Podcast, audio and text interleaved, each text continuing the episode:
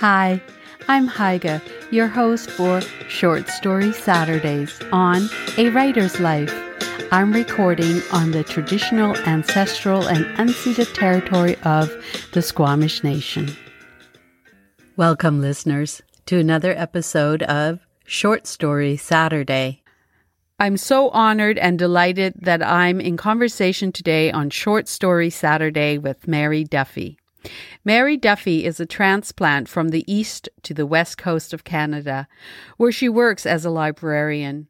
Her poetry has been published in various journals and anthologies, including Quills, Leafpress, Blueprint Review, High Altitude Poetry, The Return of the Downtown Eastside Poets, The Soul of Vancouver, and online at the Globe and Mail. Her poetry comes from connection with community, whether that be the Red Island, Newfoundland community from which she was resettled as a child, or the community of poetry she has founded here in Vancouver through events created by groups such as Pandora's Collective.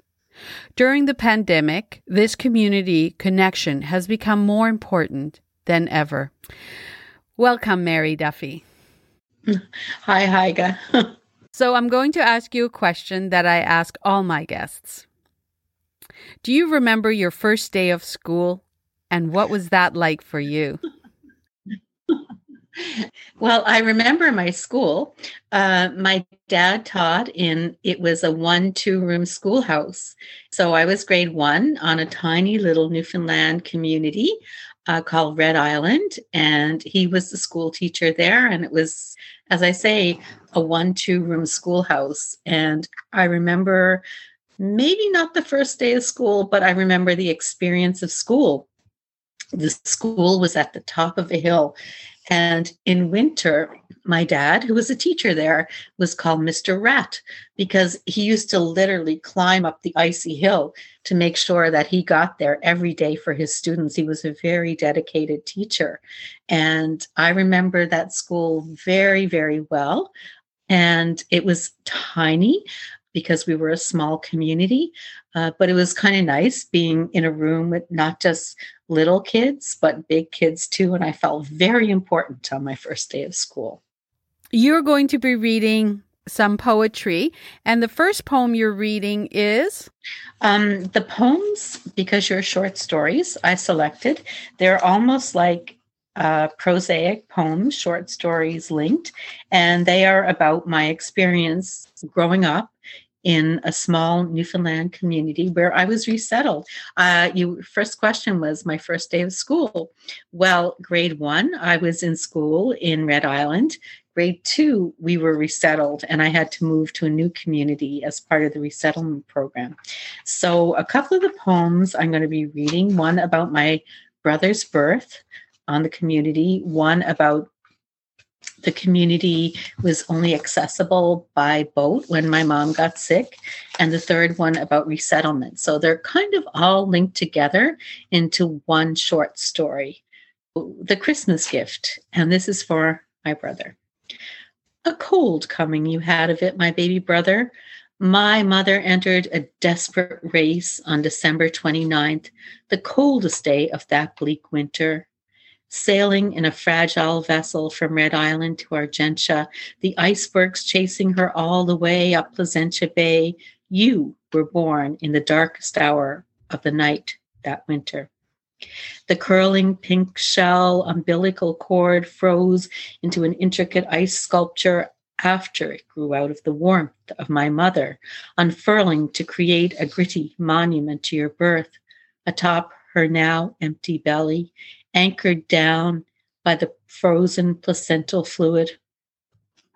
The skiff hit the wharf. They lifted you up, a warm offering. They reached to pass you to hands waiting on the stage, coated in a covering of inch thick ice. But the boat listed and fingers slipped, and you went flying down toward the joyous, boiling cold ocean, fated to spend your future as a mere child, lost to us forever, whose cries we would hear only when the foghorns warned us of choppy seas such as these. the priest who was traveling with the crew for fear that his presence might be required on the voyage to assist my mother or you if needed to another sphere, leapt up and caught the tumbling bundle. A great save, a tiny miracle. When they bring you to me, such a precious gift. I, still a baby myself, cover my eyes and cry, No, brother, no, brother, no, brother, knowing that your comb of shocking red hair will put my nose out of joint and break. It will take all the attention away from me, a pale blonde imitation of a real red island berry. But I should have been slightly more gracious in my acceptance speech. The next winter, a big red rooster attacks and knocks my mother over while she is gathering eggs from under the hen and kills our second little brother still inside of her. My father gave her a little lamb to hold to comfort her in her grief. Now there is only you and me left in this world to agree and argue over this and the memory when Father Lewis and his big black dog Rex came down to our house after saying Mass. And my mother spreads the table with fresh bread and butter and open jams of partridge berry jam and celebratory tins of ham, doing her best to make a big man even bigger. Moving on to ship to shore. So, the island I grew up on was only accessible by boat. And we had a hospital boat. And one of the tricks of the resettlement government game was they cut off the hospital boat. Story my mom was sick frequently. Once she had to be taken from the island by the hospital boat. And a cousin of mine took me far away so that I did not have to hear that, to see that. It's called Ship to Shore. You tower over me. You hold my hand, take me to the part of the island that is furthest away from the government wharf where the boats dock and depart. You hold my hand, sing to me some foolish song about a girl in the salto, salto, saltos, girl in the saltos all day long, girl in the salto, salto, saltos, down the back of Ocean Pond. You sing to drown out the keening tone of the foghorn, the last warning blast of the Lady Anderson Hospital boat, muffled only slightly by the pea soup fog as she retreats from Red Island and vaporizes into the haze. You save me from the catastrophic static of the ship to shore radio as it spits out its reports, crackling and sputtering in decreasing frequency as the ship sails too far away from Red Island.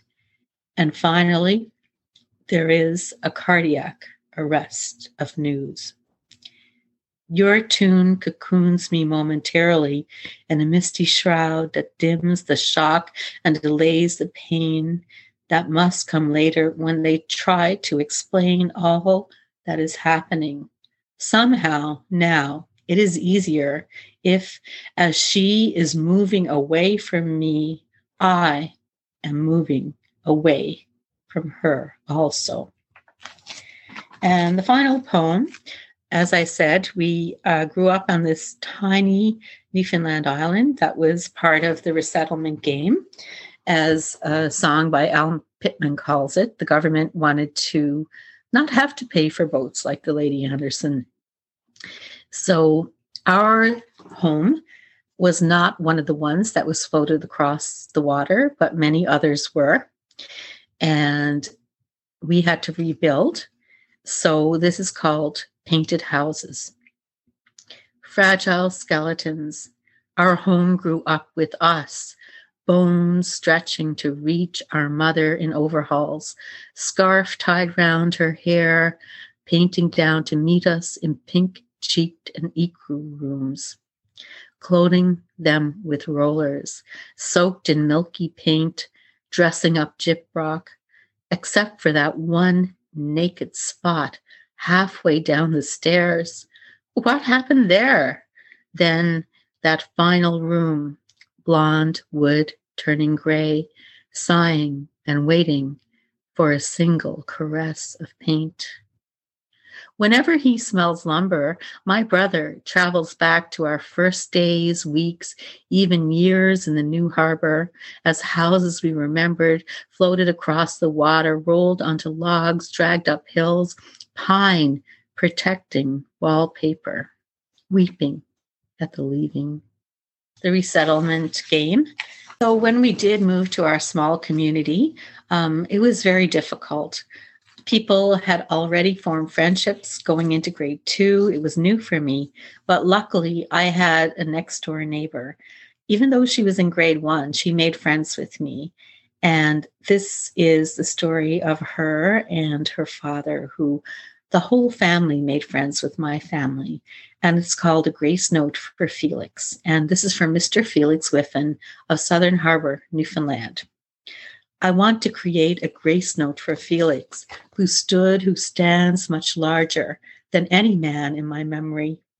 The day they found you felled in the forest, cut down too early, church bells tolled, rolled across the harbor. I walked hand in hand home from school with your daughter. The news raced to meet us on the road.